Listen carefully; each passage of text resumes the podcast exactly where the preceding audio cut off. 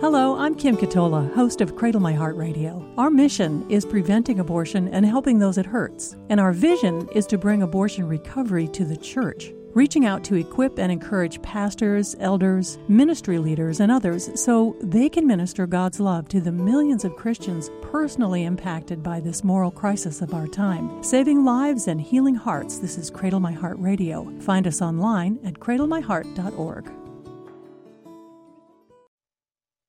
Where can you find God's voice in the noise on reproductive choice? For over 1 million women and men each year, the question goes beyond politics to become much more pressing and personal, both before and after the choice. And we are called to love the little children just as God does. Listen to Cradle My Heart Radio with your host, Kim Ketola, speaker, writer, and broadcaster, sharing God's truth to prevent abortion and help those it hurts. Learn more at cradlemyheart.org. So good to be with you and to have caught up our pre-recorded summer programs. What a summer to pre-record messages, and then the Dobbs decision happened, so that all of our messages that aired this summer after Roe v. Wade was overturned would have probably been very different conversations in light of that news, because it really changed everything. But this program we're recording today will likely air here in the month of September, which is the month that we're in, so I hope it won't be too dated by the time it makes it to air. I am your host, Kim Ketola, and so pleased to be with you, and so pleased to have come through a summer where so many organizations have deployed the vision. Everyone that I have spoken with who's working with the abortion wounded has had a vision for the world seeing the need, for the mission, for the work that's being done. And now I think it's really coming into focus, and I think that there is a unique moment where the message can be heard and received, and those who need help can receive it. And I'm utterly convinced that the message of healing abortion wounds is preventive. You cannot hear someone's story of the devastation of abortion in their own lives and come away from it thinking that it was a net good that they had that experience to begin with. So I'm very, very pleased to talk with our guest today, and I want to get right to that, introducing to you the CEO of Support After Abortion. Lisa Rowe is a licensed clinical social worker who has spent the last 2 decades equipping and empowering thousands of at-risk children, hurting adults, and broken families to find hope, healing, and restoration. And her clinical experience, along with her organizational leadership, has put her into positions in government, nonprofit, private organizations to grow their impact and increase their sustainability and leave a national imprint. Lisa, welcome to Cradle My Heart Radio. Thank you, Kim. That opening was amazing, and I'm really thrilled to be with you today. I'd also like to add that second to an ultrasound is a woman's testimony after abortion as the biggest influence to changing somebody's mind. So I'm really thrilled to be with you today. It's so apparent. You know, a guest on the program said, well, you probably know her. We were interviewing Sheila Harper recently. Mm-hmm. And Sheila, I do know her well. Sheila talked about how impressing upon a pastor the idea that the offer of repentance after abortion is made in the church, that pastor no longer has to really preach against abortion. I mean, it's baked into the message. If you can repent this, wait, what is there to repent? And I think clearing up that moral confusion is such a big step that pastors and churches can take. You know, our focus here, Lisa, is on equipping and encouraging pastors and church leaders for preventing and repenting abortion in the church. And I know that Support After Abortion isn't limited to faith-based options, which I really appreciate, because I think there's been a need in the abortion recovery movement for evidence and evidence-based approaches if you're going to be talking about emotional and mental health. Now, obviously, if we're talking about the spiritual impact of abortion, let's stay in the church. But sometimes that extends to a mental health issue. And I think most of us who are ministers of the gospel don't have that dual training. And so Support After Abortion, I think, is really filling a gap. Tell us about the organization and the vision, because even in the 5-6 years that your organization has existed, it's really evolved into something very cutting edge, I think. Thank you. Yes. And so we were birthed out of a pregnancy center, and we originally thought that we were meant to be a clearinghouse for Southwest Florida. You know, our founder was really concerned that only 10 people were attending our local abortion healing programs in our community a year. And we knew that millions of people were impacted. And having had her business background, her marketing background, she knew something was underneath it. It was either a product problem or a marketing problem. So we went on the hunt anecdotally and research-based to understand why in our community only 10 people were reaching out for help a year. And we quickly learned, Kim, that this was way bigger than anything we had ever thought. And we learned anecdotally that people didn't know where to go. They were struggling to meet face-to-face in a Bible-based program. Shame and guilt are so sickening with abortion because nobody's talking about it. So that anecdotally compared with the research that said 9 out of 10 people don't know where to go after abortion for help. 10% of them said Planned Parenthood, which is hugely concerning. 80% of the research showed that they didn't want a faith-based program originally. Maybe down the road they would return to their faith, but initially... You said 80%. That wasn't where 80%. Mm-hmm. Sorry to interrupt, but I want to underline that. That's huge. Yep. And then another 80%, the really important statistic said we wanted anonymity initially. And so as we went about trying to understand how to mix all of this together, we learned that about 95% of the programs being offered to men and women who were looking for healing afterwards were faith-based, and they weren't communicating to one another. Not intentionally. People were just so overwhelmed. They had birthed these programs out of their heart. And so they were really kind of just focusing on their ministry.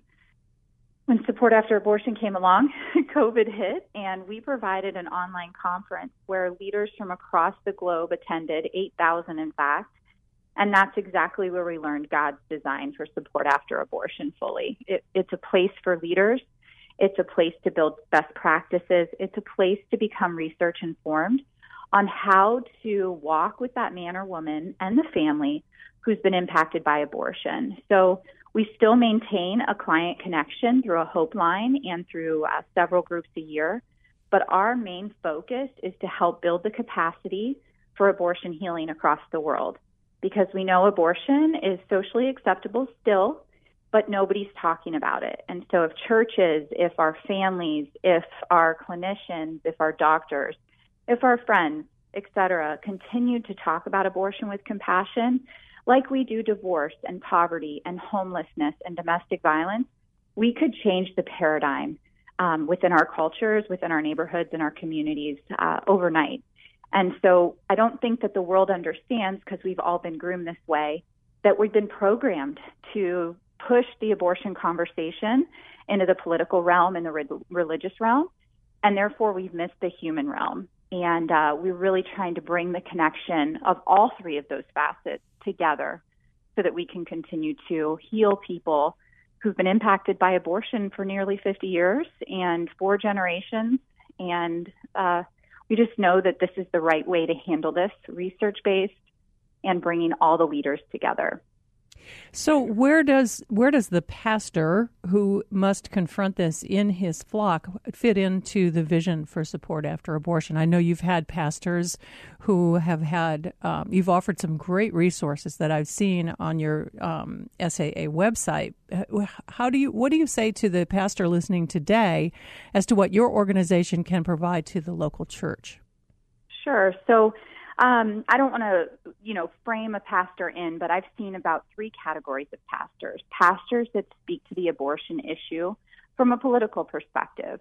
And we always encourage those pastors that if they're going to enter into those conversations, that they acknowledge the people in their audience or in their congregation who have experienced abortion. So when you talk about it as a moral issue, as a political issue, make sure to talk about the fact that there is healing.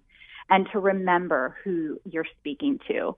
When you have all the mothers stand up on Mother's Day, make sure you're understanding that there's mothers who've experienced all sorts of reproductive loss, fathers who've experienced reproductive loss.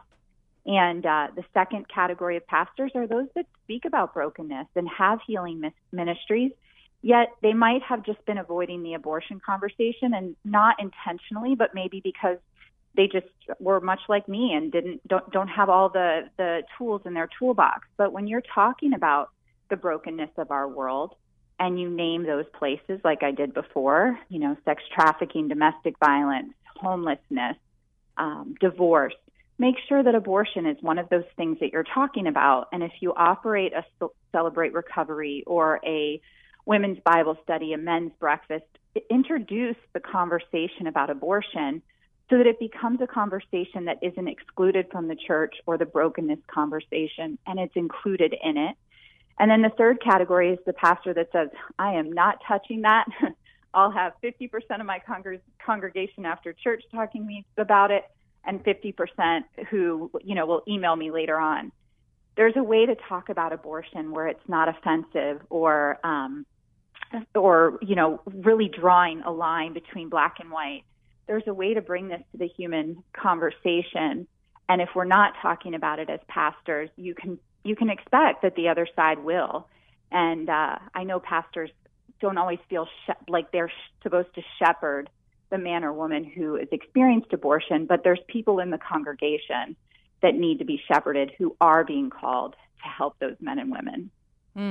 I think that I love that. I'm sad that there is not a fourth category of this pastor gets it and he regularly offers reconciliation because, I mean, there is. It's just not as frequent, right? They're Kim? Like I mean, unicorns, right? Mm-hmm. Yes, they are. And I say it lightly because I'm not angry about that as a woman who has experienced my recovery from abortion woundedness in church and interacted mm-hmm. with any number of pastors about it in the aftermath of that, because it's been 20 years on now. And part of my healing actually involved a call from the Lord to tell of his love for everybody involved with abortion, that he's not angry and, you know, refusing us forgiveness, that he loves us and his love is, you know, readily available to us, even to the pastor who may need to repent of his silence or of being in one of these groups that you've mentioned.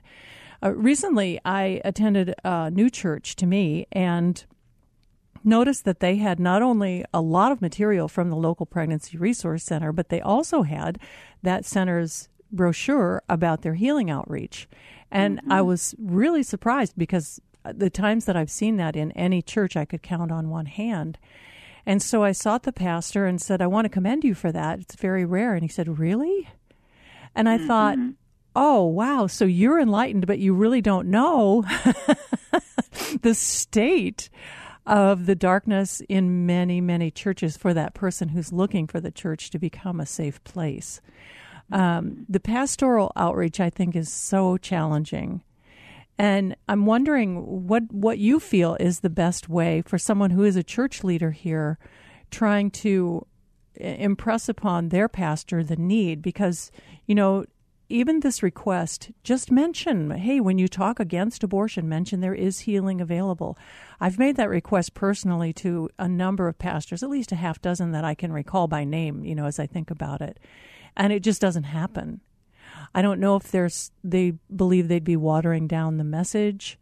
Maybe give us some coaching on a winsome way to have this conversation with your pastor, or if you're a church leader, you know, with your boss.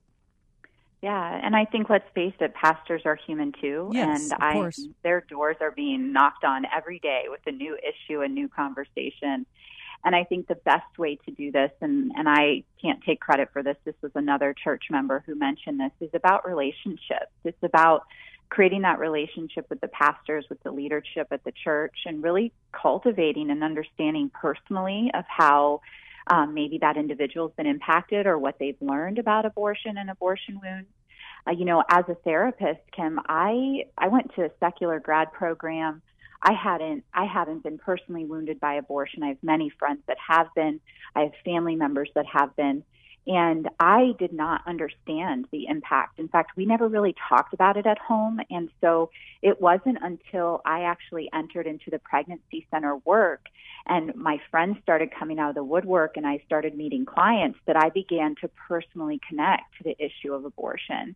And I don't think pastors are much different. I think that until it becomes personal and right front and center and they understand that this is something that nearly maybe half of their congregation is dealing with, you know, between miscarriage and abortion, that I don't think they understand the significance. And again, because we're programmed as a culture to see this as a political and religious issue, they forget that there's people needing shepherding in their congregation. And so to show them the sheer numbers of people impacted, that this is a lifelong recovery process, you know, through every stage of life, what women and men have taught me is that it's not just the first time I recognize that I lost a child to abortion. It's their first birthday. It's their 10th birthday. It's their graduation from high school, college, grandchildren.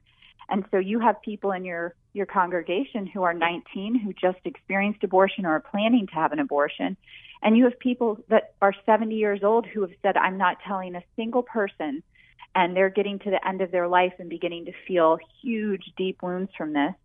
And until that pastor sometimes gives that permission, we don't give these people the opportunity to begin to heal.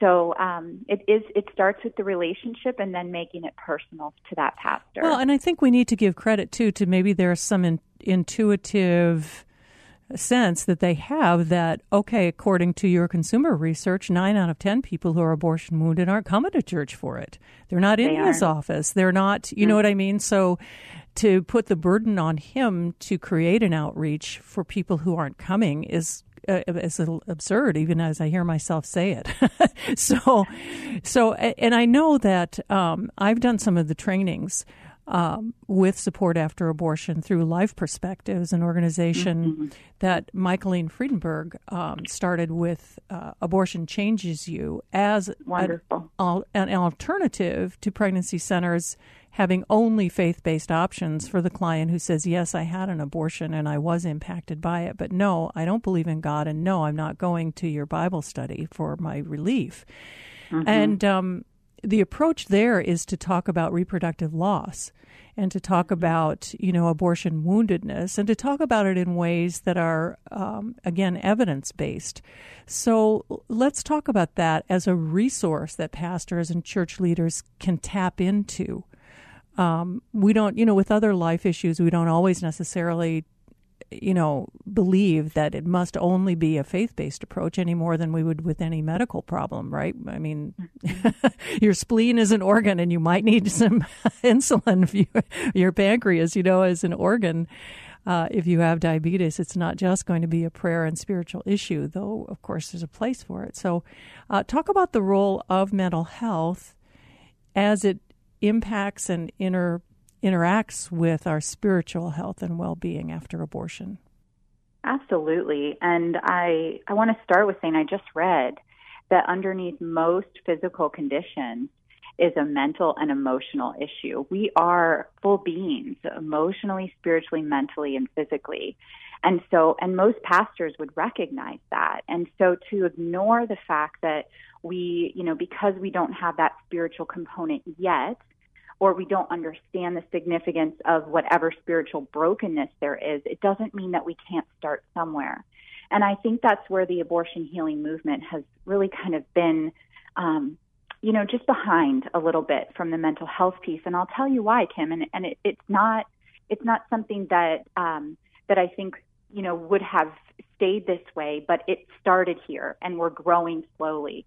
You know, so many of the organizations that have been birthed out of for abortion healing are out of the hearts of women who had an abortion and really felt called to create a program. And so for 50 years, we've had abortion healing being birthed out of these places with people who didn't have the clinical understanding, with people that were fighting the rhetoric in our country. And it was just about getting those people who were living in those desperate places help. And that has been the focus. It really hasn't been recent until recently when, you know, we've seen Roe v. Wade come to the head. All of the news channels have been talking about it, and we came on the front as Support After Abortion that we're collectively bringing this as a conversation piece, because for so long the mental health community has said abortion doesn't hurt people. We're not identifying it as an issue that people are struggling with. They reference the Turning Point study all the time, saying women feel relief versus the pain of abortion. And so there's been a lot of contention over those conversations. And, you know, the political realm is all intertwined in that. And so I would say that having been in this work now, there is no doubt in my mind that abortion hurts people. And it really does depend on how you have been resourced and what kind of things have happened to you in your past. Most women that I talk to that have experienced abortion have some sort of sexual abuse or sexual exploitation. Not all, but all of them do have some sort of trauma in their background that left them vulnerable to early sexual activity, left them vulnerable to codependent relationships, and left them vulnerable to make a decision in an instant because they were afraid. And so it's really important that we understand that abortion isn't just a church issue, it's an everyone issue, and we need to reach out to everyone. And if it's anything like my story, I had major father wounds, Kim, and that kept me from really understanding who my Heavenly Father was for a long time. And until I started receiving healing through a therapist, did I start to understand who my Heavenly Father could be and the word that I was reading in the Bible. And I see that for many of the clients I serve, that they have been wounded so troubled by the things from their past that it's hard to understand that there even is a God that loves them the way that people are saying they do. And to be forced to read scripture and that sort of thing right off the bat, it's too much. It's overwhelming for them. Mm-hmm. And I see that. And I have seen that in leading groups. Mm-hmm. And you'll see people not return as a result of that. You know, a testimony such as, well, I prayed that God would provide a way out and he didn't. So I don't believe anymore. Right. You know, I mean, where the abortion was a true crisis of faith. And you can tell that this is hurt and grief and confusion underneath it. And that, yes, let's open our Bible is not the starting place that's going to be effective with this individual. I mean, you know, from their point of view, it does make us look almost silly and certainly insensitive.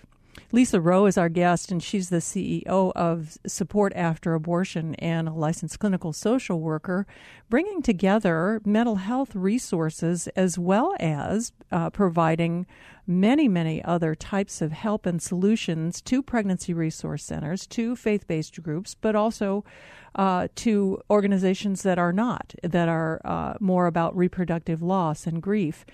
And as I think about this, Lisa, it's like, I don't know if you're the person or the organization to do it, but don't we really need to retrofit the organizations that are licensing mental health professionals to include abortion care, you know, abortion wounded care? Because for a long time, the official position of the American Psychological Association has been no problem. And it's really working against those professionals, even who do have the vision that there is a need for help. Absolutely. In fact, we do a monthly clinical training for clinicians who are just beginning to embark on this journey, or maybe have been and felt isolated in their experience. I've also partnered with Alan Parker to write a white paper that says it's actually our legal and ethical responsibilities as clinicians to ask if our clients are presenting with substance abuse, suicidal ideation, grief and loss, and a number of other eating disorders, symptoms. Yes. That we should be asking on our intake form, have you experienced reproductive loss, specifically abortion? And unfortunately, Kim, it's not something that's being taught in our schools, and I am a product of that. And I can't tell you how many clinicians I come across that say the very same thing. I thought I was alone in this journey, and certainly I have found out that's not the case. So many clinicians don't even know to ask. Well, you are in the vanguard, and it's the same way at seminary. So we're expecting pastors to know things that they weren't taught.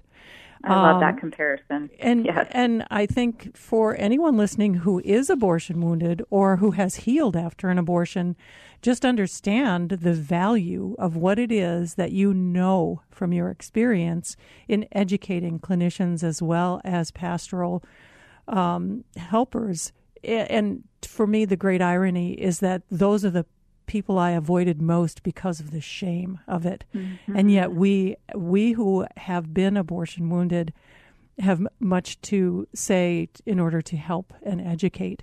Lisa, we're just about out of time, but I want to give you the chance just to maybe talk about resources or where you would direct people for your social media, how to get in touch with Support After Abortion.